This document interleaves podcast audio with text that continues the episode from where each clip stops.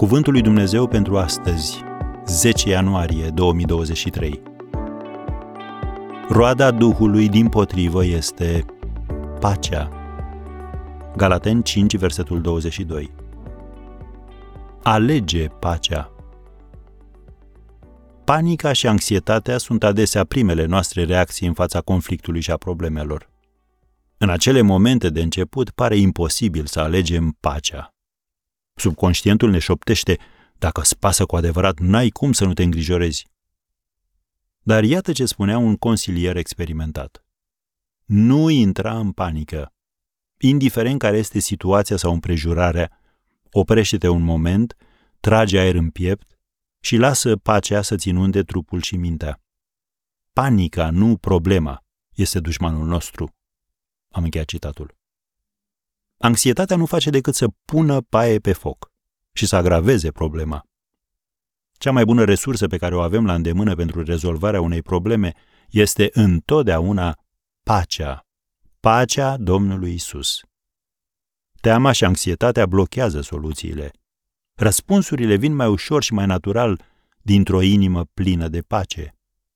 Și pacea lui Dumnezeu ne stă mereu la dispoziție dacă alegem să o folosim. Apostolul Pavel scria, roada Duhului dimpotrivă este, între altele, pacea.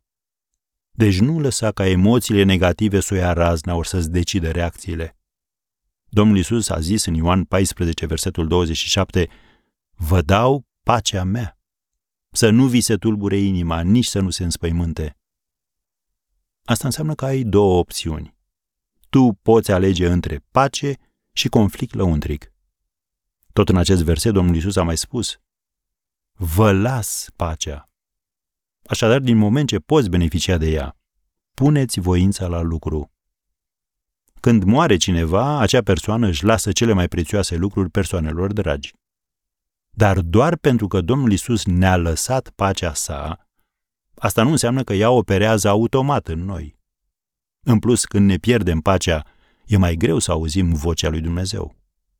Când apostolul Pavel spune, pacea lui Hristos să stăpânească în inimile voastre, cuvinte pe care le găsiți în Coloseni trei, versetul cincisprezece, cuvântul a stăpâni înseamnă a guverna, a controla.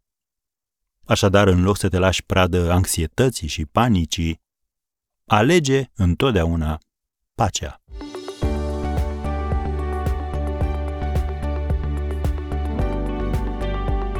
Ați ascultat Cuvântul lui Dumnezeu pentru astăzi, rubrica realizată în colaborare cu Fundația S E R România.